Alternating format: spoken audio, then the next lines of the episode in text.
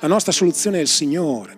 E se io non prego, non cerco il Signore, se io non voglio comprendere la volontà di Dio per la mia vita, allora cercherò in qualche modo di andare a cercare aiuto a destra, a sinistra e se lo troverò nella Chiesa, lo troverò nella Chiesa, se lo troverò nel pastore, lo troverò nel pastore, ma poi forse non sarà né più sufficiente per me, allora cercherò altre figure all'interno di questo mondo e ci ritroveremo a parlare con delle persone che non hanno delle soluzioni nella nostra vita, perché l'unica nostra soluzione ha un nome e il suo nome è Gesù Cristo di Nazareth. Noi lo dobbiamo conoscere, tu lo devi conoscere.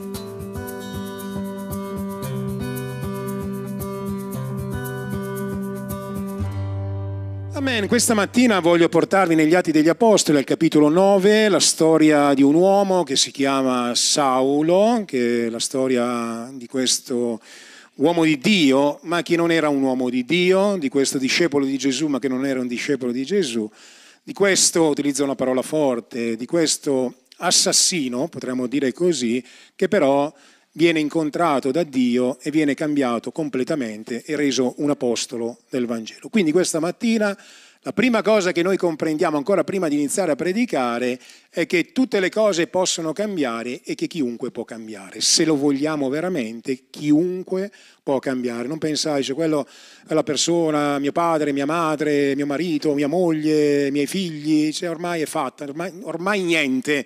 Con Dio noi abbiamo sempre l'opportunità di poter avere una nuova opportunità. Certo, eh, come ho detto riguardo alla chiamata, dico anche riguardo alla salvezza, ognuno di noi deve prendere anche la propria responsabilità. Non è perché conosciamo due versetti della Bibbia noi siamo a posto. Anche perché, vedete, fratelli, noi alcune volte entriamo nel limbo che è questo. Pensiamo di sapere le cose e le sappiamo alcune cose, facciamo delle cose per Dio e pensiamo che poi alla fine questo ci metta a posto davanti al Signore. Ma Gesù è stato chiaro. Non chiunque dice Signore, Signore entrerà nel regno dei cieli.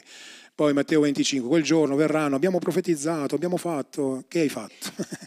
Chi ti ha conosciuto? Non hai mai avuto relazione con me, l'hai fatto tu, insomma, forse noi non sappiamo tante cose, ma vedete, insomma, la garanzia di sapere le cose e di fare le cose non è garanzia di salvezza. Dobbiamo perseverare fino alla fine nella fede, nell'onestà e Dio ci dà la grazia di poter entrare nel regno, nel regno suo.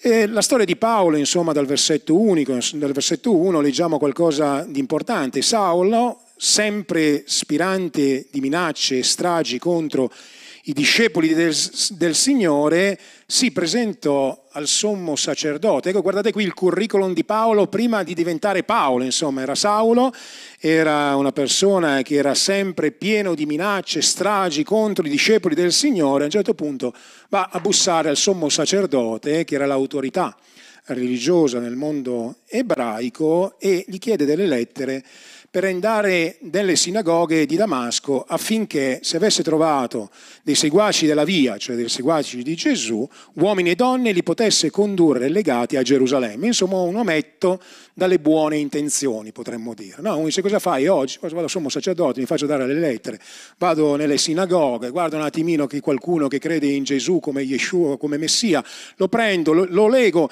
e lo porto a Gerusalemme. Non è che andava a Gerusalemme per fargli fare un giro a Gerusalemme, andava a Gerusalemme per giustiziare queste persone e per fargli del male. E durante il viaggio, questa era l'intenzione di Paolo, e durante il viaggio, mentre si avvicinava a Damasco, avvenne che all'improvviso sfolgorò intorno a lui una luce dal cielo e caduto in terra udì una voce che diceva Saulo, Saulo, perché mi perseguiti? E gli domandò chi sei, Signore? E il Signore gli rispose, io sono Gesù che tu perseguiti, alzati, entra nella città ti, e ti sarà detto ciò che devi fare e gli uomini che, eh, scusate, gli uomini che facevano il viaggio con lui rimasero stupiti perché udivano la voce ma non vedevano nessuno.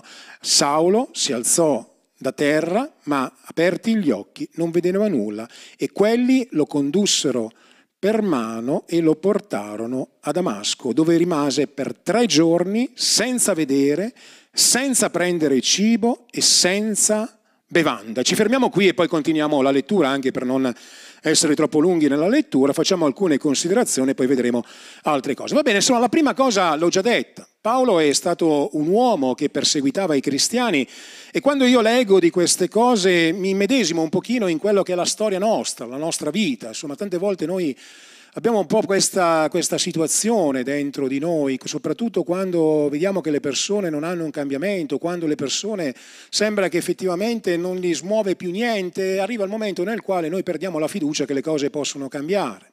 Oppure quando una persona sbaglia pesantemente no? nella propria vita o nella vita di fede, perché alcune volte non è che sbagliano solo i non credenti, sbagliano anche i credenti, alcune volte sbagliano i credenti intenzionalmente, ripetutamente, insomma eh, persone che effettivamente se dovessi valutare la loro vita o se dovessimo valutare la nostra vita, insomma tu dici ah, non è che è proprio una persona che ha seguito il Signore come doveva seguirlo, insomma ha avuto una caduta, due cadute, tre cadute, quattro cadute, insomma se dovessimo valutare le cose così, alcune volte noi arriviamo un pochino a stancarci perché effettivamente siamo uomini e donne, insomma abbiamo il nostro cuore, una volta perdoni, una volta perdoni, la terza volta perdoni, insomma e poi tante volte arrivi al momento nel quale devi combattere un po' dentro di te, ognuno di noi avrà fatto sicuramente esperienza con questa cosa, ma vedete quello che noi vediamo è che Dio continua a volere la salvezza delle persone. C'è qualcuno che vuole dire amen a questa affermazione?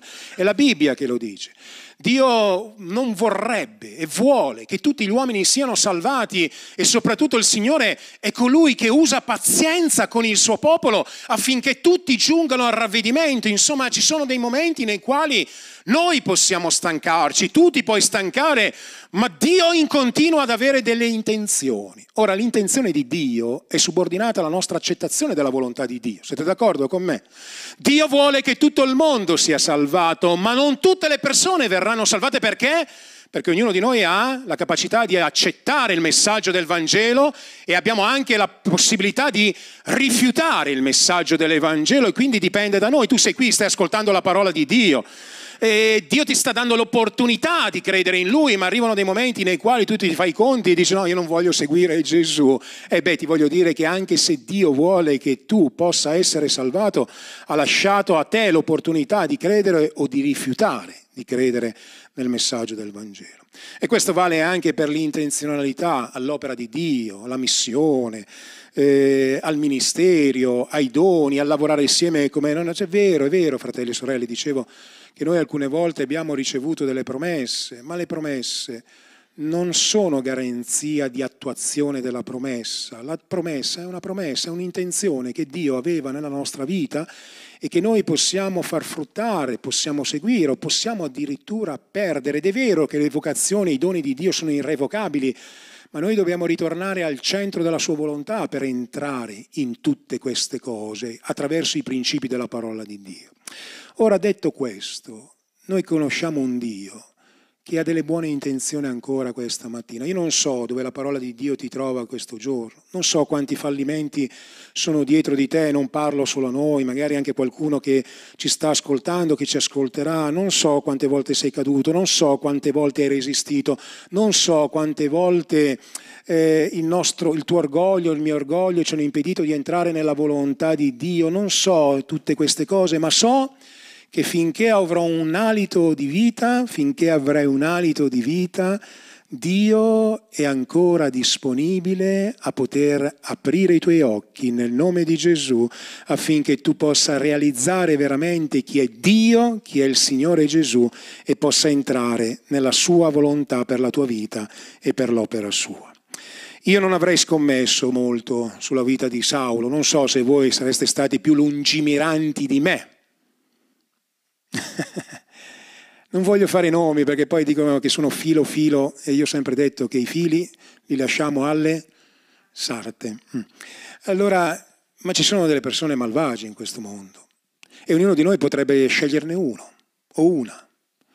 E, e se tu pensassi a questa persona e dicessi quella persona un giorno diventerà un seguace di Gesù e non solo diventerà un seguace di Gesù, ma diventerà un apostolo del Vangelo, che cosa diresti? Che cosa diremmo? Eppure Dio è colui che non fa distinzioni. Eppure il Signore è colui che continua a bussare alla porta dei cuori anche dei potenti di questo mondo, che gli vuole dare un'opportunità.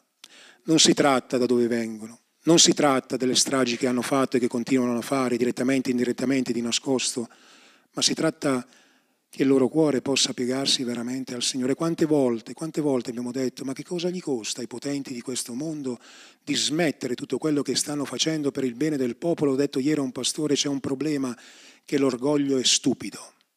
E non è stupido solo per i potenti di questo mondo, è stupido anche per noi. Quando sono orgogliosi noi facciamo delle sciocchezze incredibili perché, perdiamo, perché perdiamo di vista la verità del Vangelo. Allora c'è solo una speranza, che Gesù possa intervenire nella strada nostra. Vedete, quando Gesù sfolgora Paolo, Paolo non stava cercando Dio.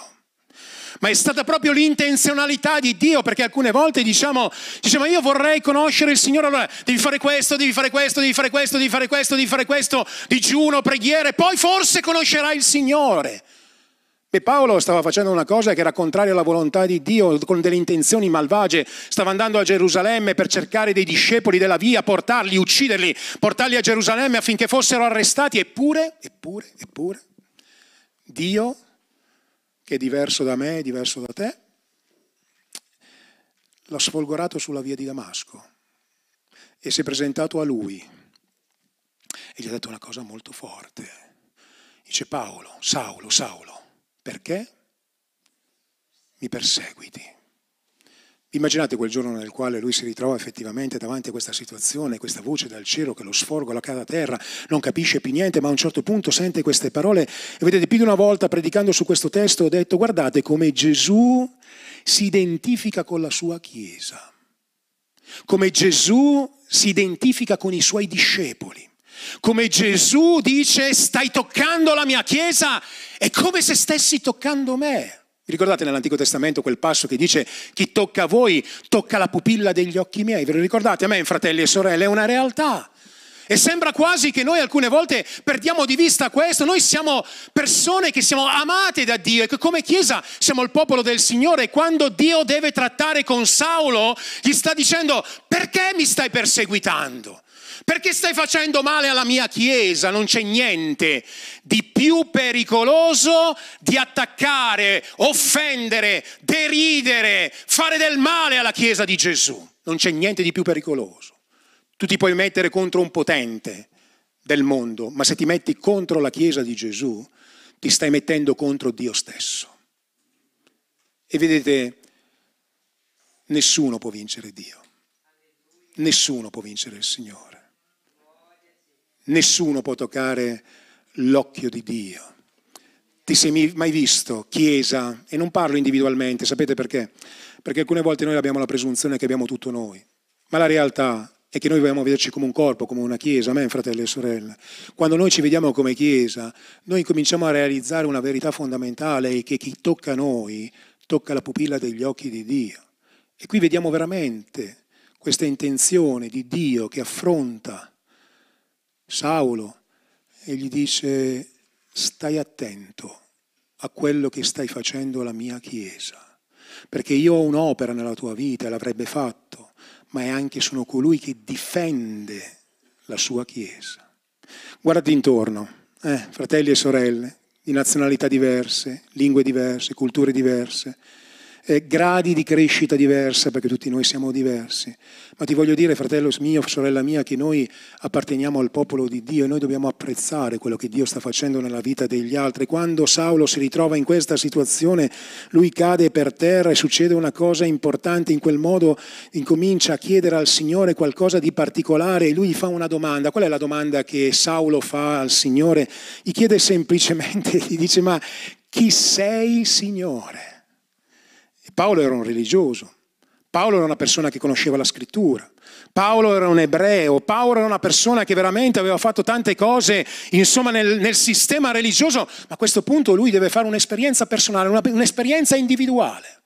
E qui voglio parlare a tutte le persone che sono in questo luogo, che hanno la loro esperienza di vita, la loro esperienza di fede, che hanno vissuto in un sistema religioso alcune volte, magari per anni abbiamo vissuto in un sistema religioso e diciamo ma insomma, ma, io alla mia età dovrò cambiare mai religione. Non si tratta di cambiare religione, Non si tratta di lasciare una religione per entrare in un'altra religione, si tratta semplicemente di conoscere Gesù.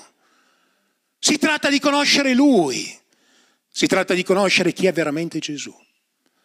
Si tratta di capire che quello che Saulo aveva compreso di Dio non era completamente la verità. Lui veniva da una matrice, lui era ebreo, aveva compreso delle cose, il popolo di Dio il popolo ebraico, scelto da Dio, ma aveva bisogno di capire chi era Gesù.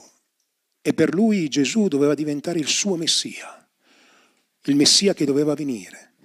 Per te per me, fratello sorella, amico che mi stai ascoltando, noi dobbiamo ascoltare queste parole questa mattina perché abbiamo bisogno di capire che non è importante gli anni che abbiamo, non è importante la tradizione che ci ha portato oggi a essere qui.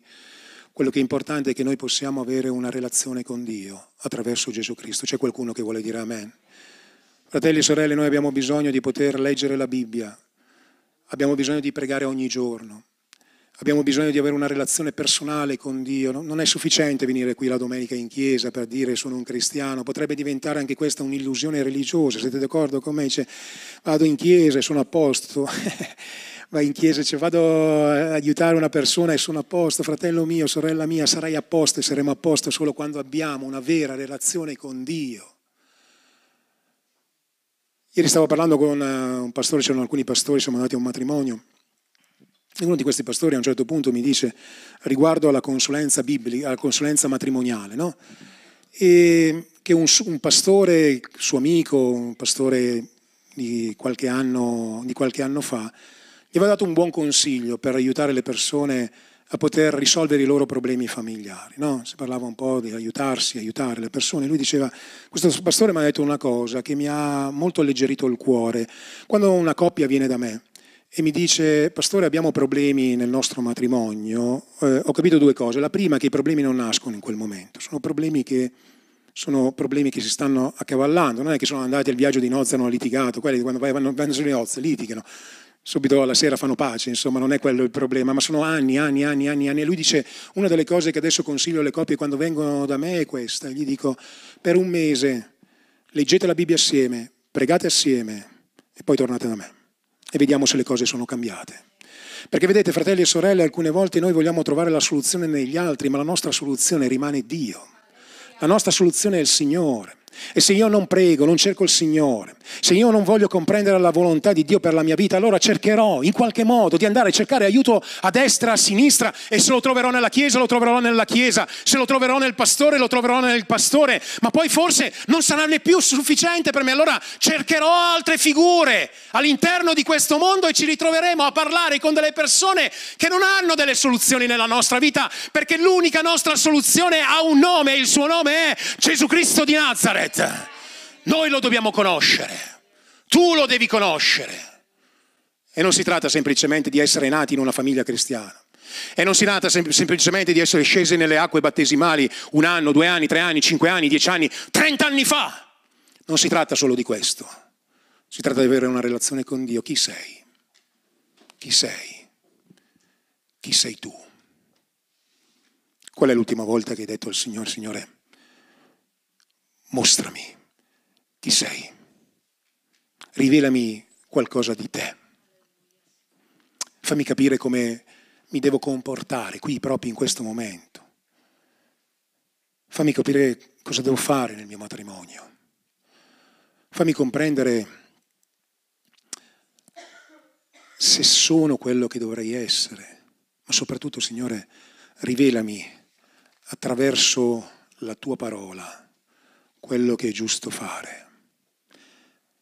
Quante volte, fratelli e sorelle, noi camminavamo lontani da Gerusalemme, abbiamo trovato un problema sulla nostra strada, abbiamo sentito amici, parenti, avvocati, psicologi, notai, tutto quello che cioè, abbiamo forse ascoltato anche qualcuno che ci ha dato qualche consiglio. E vedete, quando ci danno i consigli, a me dei consigli umani, cioè, mi interessa fino a un certo punto perché non mi interessa il tuo consiglio umano o il mio consiglio umano.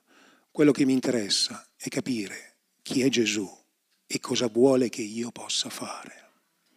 E arrivano dei momenti nei quali noi sappiamo quello che dobbiamo fare, sappiamo che dobbiamo seguire Gesù, sappiamo che dobbiamo uscire da una condizione. Paolo doveva sapere che doveva uscire da questo livello di persecuzione, sappiamo che dobbiamo perdonare, sappiamo che ci dobbiamo umiliare, sappiamo che alcune volte la strada è sbagliata, ma sapete alcune volte oggi i cristiani come fanno? Dice questa cosa so che è sbagliata, ma la faccio lo stesso. Lo so che è sbagliata ma la faccio lo stesso. E io non credo che questo significa essere discepoli di Gesù. Io credo che alcune volte noi dobbiamo, come Paolo, ritornare ad avere una rivelazione. Dice, ma pastore, ma stai parlando ai nuovi, stai parlando ai vecchi cristiani? Sto parlando a tutti, sto parlando anche a te e a me, che alcune volte siamo coinvolti, facciamo, facciamo, facciamo, facciamo, facciamo, facciamo, o soffriamo perché non facciamo, ma avremo bisogno di poter capire chi è Gesù e capire che ci sono delle cose che si sbloccheranno nella nostra vita solo soltanto quando ubbidiremo al Signore. Cioè, avvocato, che devo fare? Ma hai chiesto al Signore quello che devi fare? Commercialista, che devo fare? Devo pagare le tasse o no? Ma hai chiesto al Signore cosa devi fare? Consulente matrimoniale, che cosa devo fare? Ma ti sei interrogato di capire quello che Dio vuole da te? Nel servizio cristiano, come devo fare? Ma ci siamo interrogati quello che il Signore vuole da noi. Nelle relazioni fraterne, cioè, ma tu che ne pensi? Eh, ma quello no. Ma ti sei interrogato, interrogata in quello che Gesù vuole che tu fai, perché la soluzione qui è seguire Gesù. Chi sei Gesù? E Gesù dice una cosa forte. Dice Saulo, non ti sconto neanche una parola. Sei colui, sono colui che tu stai perseguitando. E queste parole mettono in ginocchio Saulo e lo portano in una condizione che è una condizione di arresa. Io questa mattina voglio pregare con tutto il mio cuore che questa condizione di arresa, partendo dalla mia vita, possa raggiungere anche la tua vita, perché qui Saulo doveva arrendersi. Qui Saulo doveva arrendersi e Dio lo forza con la sua mano. Alcune volte, vedete, Dio, Dio forza la sua mano sulla nostra vita, siete d'accordo con me? Non ci piace alcune volte ma Dio forza la sua mano. E allora tu bussi da una parte e la porta non si apra, Dio forza la sua mano. E poi tu preghi e Dio non ti risponde, allora Dio forza la sua mano. E poi alcune volte sembra che altro che nuvola di fantozzi, ci capitano tutte a noi, no? cioè, e Dio forza la sua mano. Ma perché Dio forza la sua mano? Perché vuole che noi ci possiamo arrendere.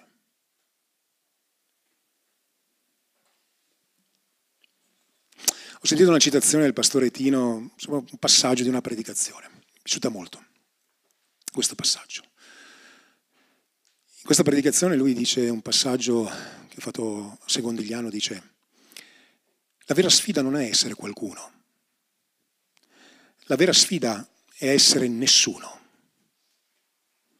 per lasciare spazio al carattere di Gesù nella nostra vita.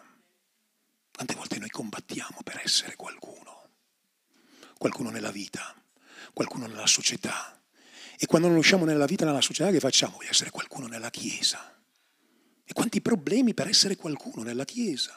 Quanti combattimenti per essere qualcuno qui, fratelli e sorelle. Quanti disastri facciamo per essere qualcuno qui nella Chiesa. Mentre noi non dovremmo sfidarci ad essere qualcuno, dovremmo sfidarci ad essere nessuno. E quella è una sfida molto più grande perché è quella che ti permette di spogliarti di te stesso, perché è quella che ti permette di dire sì, sì, io ho guidato la mia vita, adesso Gesù deve guidare la mia vita.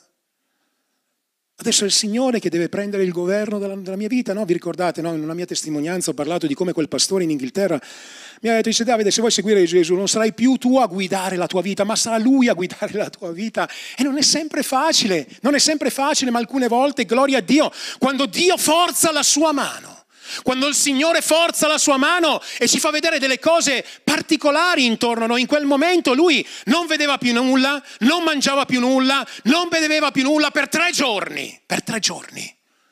Lui è rimasto come un bambino, non mangi, non bevi, non vedi. Non hai cognizione, se hai bisogno di spostarti, cioè, mi accompagni per favore? Essere ciechi significa anche questo, soprattutto se non sei nato cieco. Se sei nato cieco impari a utilizzare altri sensi, ma se improvvisamente, immaginatevi, voi perdete la vista oggi, state tranquilli, non è? Cioè, e che cosa succede? Dice Sara mi porti in bagno per favore?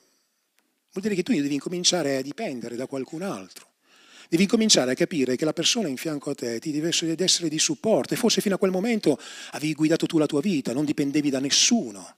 Scelgo io, le cose le faccio, una visione, so dove sto andando. Ma poi arriva il momento nel quale forse Dio forza la sua mano e tu sei costretto a dipendere da qualcun altro. E qui non si tratta solo di dipendere da Dio, qui si tratta anche di dipendere dagli altri intorno a te, dipendere dalla tua famiglia e in alcuni casi, fratelli e sorelle, dipendere da uno. Sapete perché è così importante secondo me la Chiesa? Perché noi impariamo anche a dipendere gli uni dagli altri, insomma nessuno di noi è sufficiente a se stesso. Amen, fratelli e sorelle. Io tutte le volte che vado da qualche parte porto sempre qualcosa con me, ci sono delle cose che non voglio dire per motivi cioè, ma, cioè, ieri parlavamo con una, parlavamo, avevamo una coppia vicino a noi, speriamo che non ascolta, e questi ci dicono una cosa di questo genere. Io ho detto a mia moglie, questi proprio non mi piacciono neanche un centesimo. Ma dico, ma perché non mi piacciono neanche un centesimo? Sapete quelle cose che tu a pelle così, ma non è tanto la pelle, è le cose che ti dicono, che ti agghiacciano. Ti agghiacciano, perché io dico, ma veramente fate voi? Questi dice, no, noi siamo stati in una chiesa per 3, 4, 5 anni, eh, curavamo delle persone fuori dalla chiesa. C'è questa roba qua, ho detto, Gesù, dove siamo? Curavamo delle persone fuori dalla chiesa. Non le portavamo in chiesa, perché quelle persone non volevano venire in chiesa, non è vero. Non è vero. Era semplicemente perché loro desideravano fare quello che poi hanno fatto. Poi per 3, 4, 5 anni si sono staccati dalla chiesa e non, non sono iniziato a fare qualcosa nelle, nelle loro case. E io mentre ascoltavo tutto questo, Dicevo, questi del Vangelo non hanno compreso perfettamente nulla, perché vogliono guidare la loro vita e non avranno una benedizione veramente vera, perché non possiamo pensare di seguire Gesù semplicemente facendo le cose che noi vogliamo.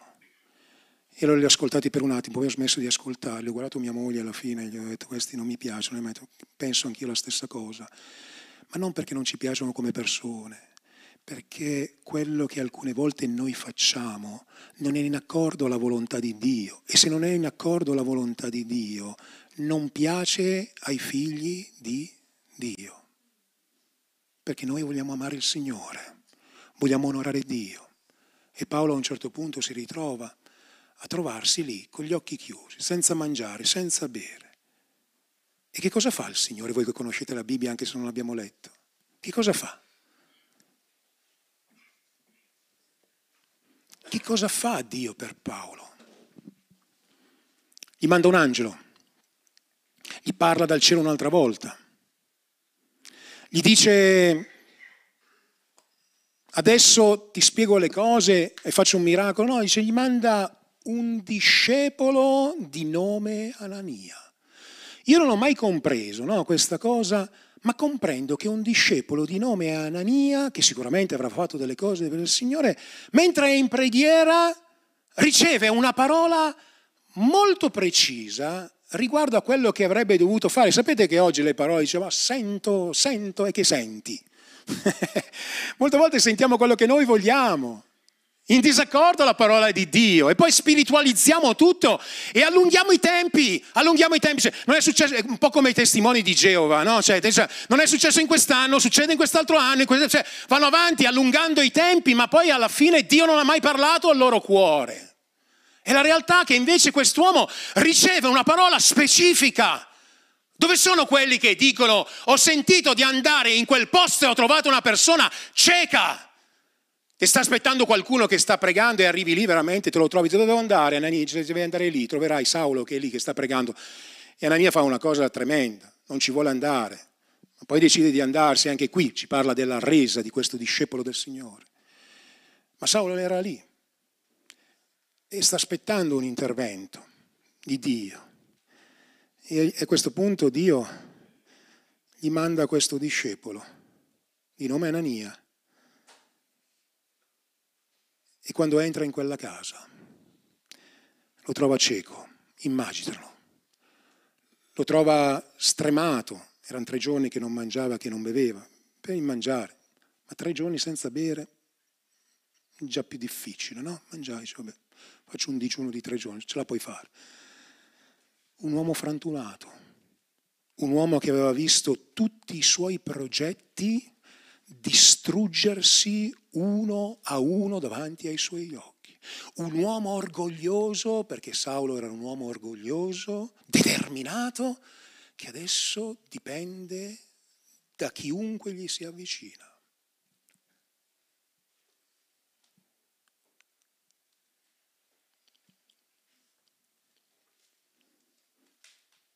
E quando Anania si avvicina a Saulo, gli dice, fratello Saulo, il Signore, quel Gesù che ti è apparso, per la strada per la quale venivi, mi ha mandato perché tu possa riacquistare la vista. E io mi immagino quest'uomo che pensa di aver perso tutto, distrutto nelle sue intenzioni, senza una visione chiara, perché gli occhi sono quello che parlano della visione. Sapete cosa significava questo? Questo non poteva più decidere quello che doveva fare, doveva dipendere da Dio, doveva dipendere dalle persone che gli mandavano. A un certo punto lui si ritrova lì e sente questa voce, dice fratello Saulo, Dio mi ha mandato qui perché tu recuperi la vista. Ed è scritto nella parola di Dio che non solo quel giorno Saulo avrebbe recuperato la vista, ma Saulo quel giorno sarebbe stato battezzato e sarebbe stato riempito di Spirito Santo, proprio in quel giorno. E succede questo miracolo. Non sappiamo più niente di Anania, un perfetto nessuno che è stato usato da Dio per un compito straordinario, quello di poter portare l'Apostolo Paolo ai piedi di Dio. Non sappiamo più niente di Anania non sappiamo che cosa ha fatto, ma sappiamo che ha svolto il compito che Dio gli aveva affidato. Un perfetto sconosciuto, un perfetto nessuno che aveva accettato la via di Dio. Fratello mio, sorella mia, questa mattina, io vorrei tanto che tu possa rendere la tua vita a Gesù. Forse stai guardando nella tua vita, sto per concludere, stai guardando nel tuo cuore e stai dicendo che cosa ho fatto con la mia vita. Ti è mai capitato alcune volte di, di fermarti a riflettere? E guardi intorno, dietro, e vedi delle vittorie, ma vedi anche delle sconfitte. E soprattutto oggi stai valutando la tua vita e stai dicendo ma che cosa sto portando a Dio? Beh, io ti voglio dire che non ti devi concentrare sul frutto che devi portare a Dio perché quello sarà semplicemente una conseguenza, ma ti devi concentrare su avere una rivelazione di chi è il Signore. Fratelli e sorelle, c'è qualcuno che ha qualche problema nella propria vita? Io questa mattina ti voglio lanciare una sfida. Torna a cercare Dio ogni giorno. Torna a leggere la sua parola, non quando ti senti torna a rimettere una priorità nella tua vita. Poi ritorna qui settimana prossima e vedrai se la tua vita non sarà cambiata. Torniamo, fratelli e sorelle, anche noi come Chiesa, andare davanti al Signore e ogni tanto domandarci chi sei Gesù? Mm? Chi sei Gesù? Togliamo, togliamo il nostro orgoglio, la nostra presunzione, alcune volte, no? E diciamo ho bisogno di Dio. Cioè, pastore, ti devo parlare di qualcosa di così importante. È veramente così importante? Cioè, pastore, ti voglio raccontare un problema nella mia vita. Va bene.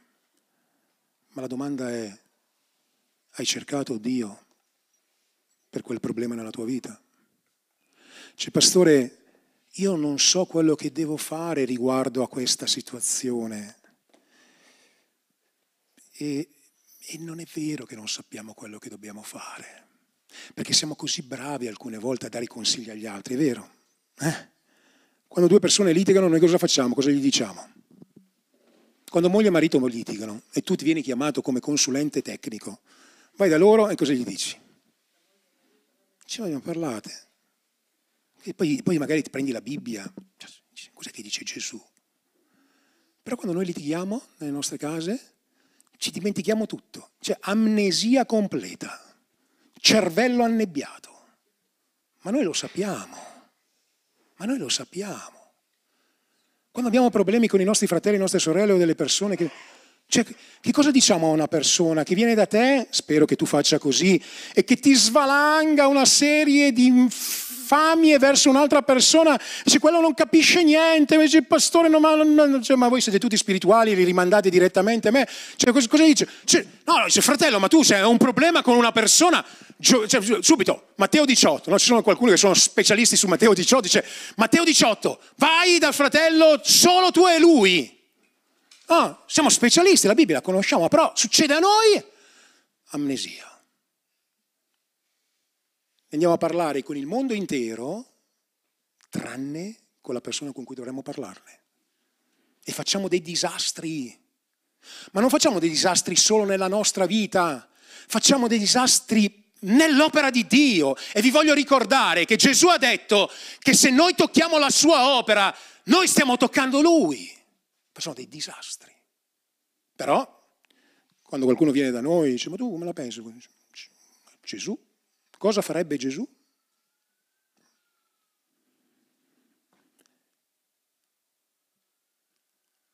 Potrei andare avanti per ore, raccontarvi quanti esempi tante volte noi abbiamo nella nostra vita.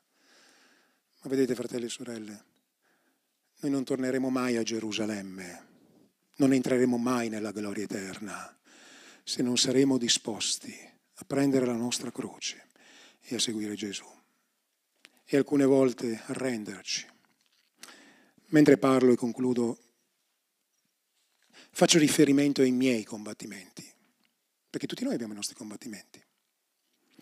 E alcune volte io so che basterebbe lasciare alcune cose per risolvere il problema. Alcune volte noi vogliamo delle cose e le afferriamo così fortemente, nostra giustizia, la nostra vendetta, e sembra quasi che noi non riusciamo a avere mai pace, non è vero fratelli e sorelle? Posso anche venire da voi io a dirvi, ma tu cosa ne pensi di queste cose? Voi mi dareste pure ragione.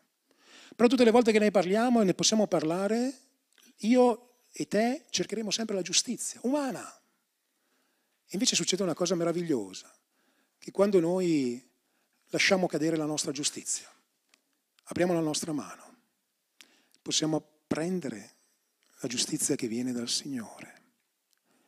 E possiamo capire che possono passare alcune volte un anno, possono passare alcune volte anche due anni, alcune volte tre ma Dio saprà portare avanti l'opera sua nella nostra vita e anche nella vita degli altri. E i cristiani non dicono sto, passa- sto aspettando di vedere il tuo cadavere passare davanti a me. I cristiani non dicono questo, non dicono questo, o no? È un po' come Halloween, siete d'accordo? Cioè, I cristiani non dicono questo. Noi non stiamo aspettando di vedere il cadavere di nessuno passare davanti ai nostri occhi. Al limite ne stiamo aspettando di vedere nella nostra vita e nella vita degli altri un vero ravvedimento perché nessuno perisca, ma perché tutti giungano alla vita eterna. Quella sarà la nostra vittoria, perché sarà la vittoria di Dio. E allora io questa mattina ti voglio dire, torna a fare questa domanda a Gesù, chi sei? E poi domandagli, che cosa vuoi che io faccia? Applica questa cosa esattamente al problema che stai vivendo adesso. Fallo, adesso, in questo momento, in questo momento. Davanti a quella situazione che devi decidere, devo andare a destra o devo andare a sinistra, domandati, che cosa vuole il Signore che tu faccia? Lo devo perdonare quello, sì o no? Che cosa vuole il Signore che tu ed io facciamo? Nel mio lavoro come mi devo comportare? Cosa vuoi Gesù che io faccia? Io ti posso dire che il 99% dei consigli che stai aspettando da un altro o da un'altra, già sono dentro di te. Perché dentro di te c'è lo Spirito di Dio e nelle tue mani c'è la parola di Dio. Come va, pastore? Va bene, in Gesù va sempre bene. Ma ci sono dei combattimenti che tutti noi viviamo, compreso io, ma non serve a niente che ne parliamo io e te. Se io ti venissi a dire le cose, dice, ma sei un ipotesi, perché tu non mi dici... ma che ne parliamo noi? Che serve? A che serve? Rischio di intossicare te e tu rischi di, rischi di intossicare me. E ci intossichiamo tutti assieme. Dice, che bello che siamo stati assieme, che abbiamo fatto? Pane e veleno. Pane e veleno. Ci siamo avvelenati. E serve veramente questa l'opera di Dio? Oppure noi dovremmo fare quello che dobbiamo fare, sapere quello che dobbiamo fare, andare da Gesù, leggere nella sua parola, prendere consigli spirituali e poi dire questo è la via che Dio ha tracciato davanti a me. E sentirai una voce dietro di te che ti dirà questa è la via, cammina per essa. E se tu lo farai, scenderai dalla barca del tuo problema e incomincerai a camminare sulle acque.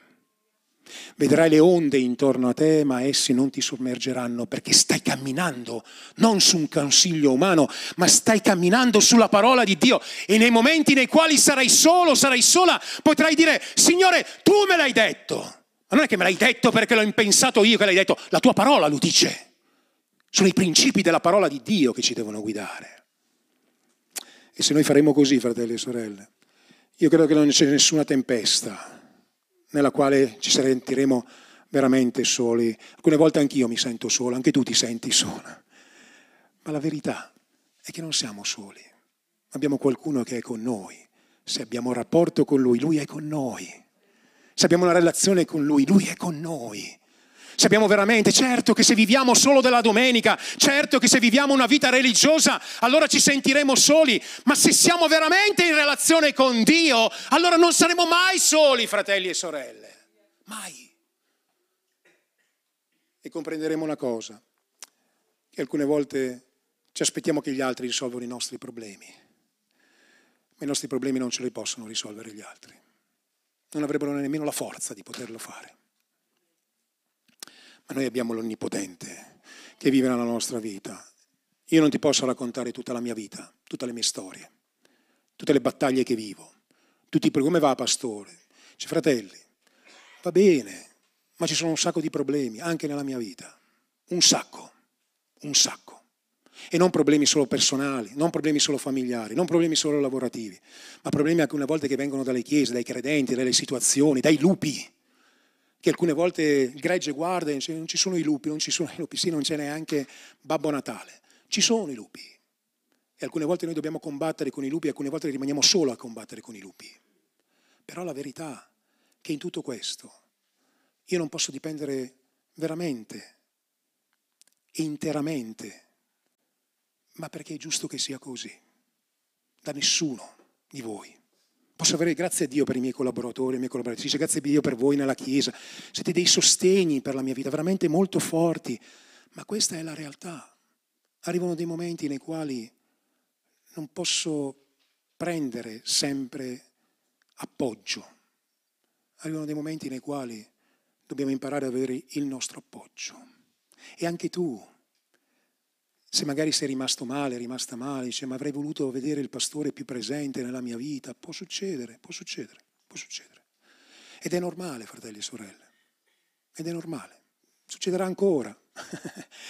Apriamo le chiese, il numero di credenti aumentano, no? Può succedere. Avete mai pensato, ho fatto questa, questo calcolo una volta, finisco veramente, nel mio broadcast ci sono circa 250 persone. No?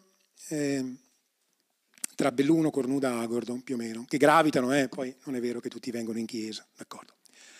Ma avete mai pensato se io volessi eh, fare anche solo una chiamata ad ognuna di queste persone ogni giorno? 250 persone per 30 giorni, diviso 30, quanto fa? E le faccio le chiamate, eh? non è che non le faccio. Eh? 3, 6, 9, 12, 15, 18, c'è ancora la matematica, 21, 24, 27, 9 mesi. 9 mesi. Dice, ma quello pastore non mi ha chiamato per una settimana. Dice, fratello mio. cioè, cioè, ti mancano ancora 8 mesi e 3 settimane. Dice, ma è normale. Dice, ma noi non siamo più quelli di una volta. Sì, sì, è vero non siamo più quelli di una volta. Cioè non è possibile. Quando sono venuto qua potevo chiamare tutti i credenti tutte le settimane. Dice, ma che pastore presente? Eh sì, sette persone, otto persone, dieci persone, presentissimo. Ma adesso non è più così, non è più così.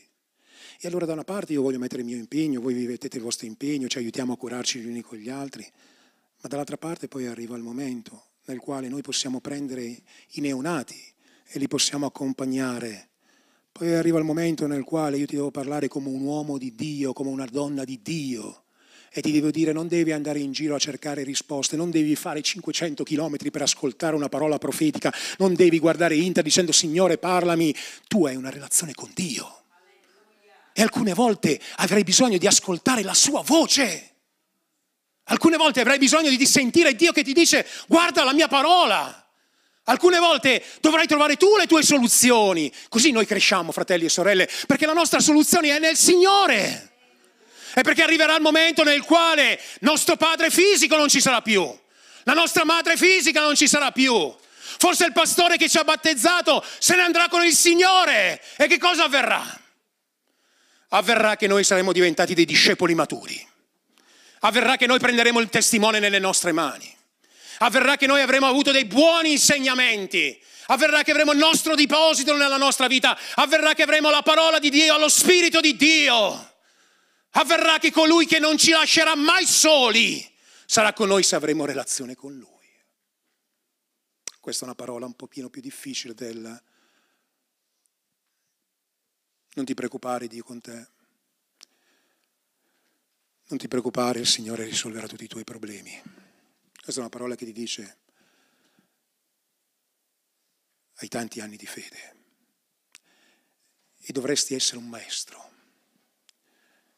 per te e per gli altri. È finito il tempo del latte, è il tempo nel quale tu ti devi prendere una cura personale della tua famiglia.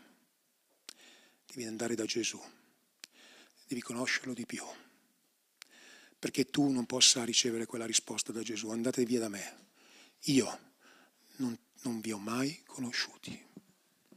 E questa sarà una parola che ci aiuterà, fratelli e sorelle. Volete la sfida di questa settimana? Tornate a pregare tutti i giorni e a leggere la Bibbia tutti i giorni, ogni giorno.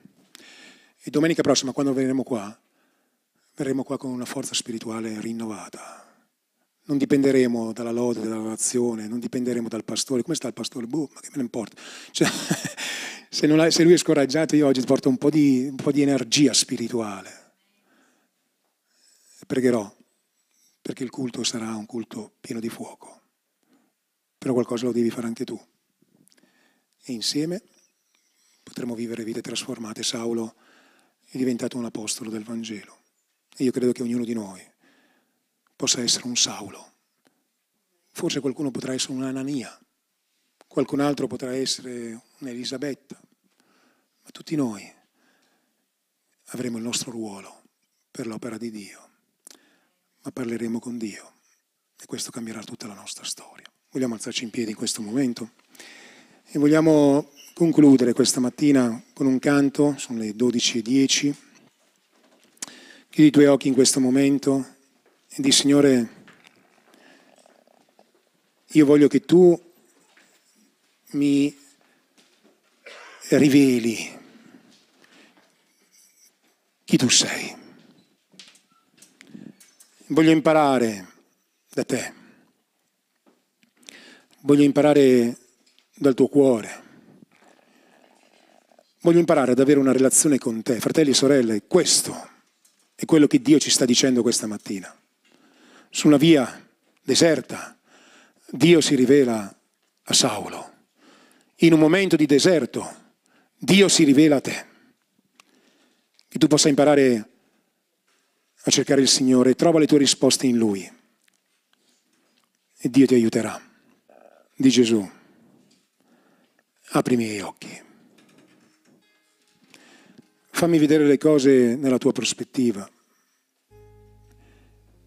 Gesù adesso un giorno imparate da me, che sono mansueto e sono umile di cuore e voi troverete pace nelle anime vostre. Torna alla tua casa oggi e chiedi perdono. Vai dal fratello o alla sorella che è offeso, o vai dal tuo datore di lavoro lunedì e anziché fare il fenomeno, e anziché fare il braccio di ferro, vai e umiliati e mi dispiace per l'atteggiamento che ho avuto.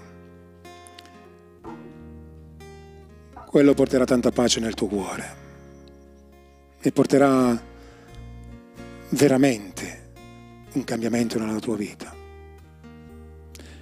La vera sfida non è quella di essere qualcuno, la vera sfida è quella di diventare nessuno, per permettere a Gesù di prendere il governo della nostra intera esistenza. Padre, che questo miracolo avvenga nella mia vita, nei miei fratelli, nelle mie sorelle, in quanti mi stanno ascoltando, o c'è che ascolteranno, e che l'amore di Dio, la grazia di Gesù e la comunione con lo Spirito Santo possa essere con tutti noi, nel nome potente e prezioso di Gesù. Vogliamo cantare questo canto di adorazione?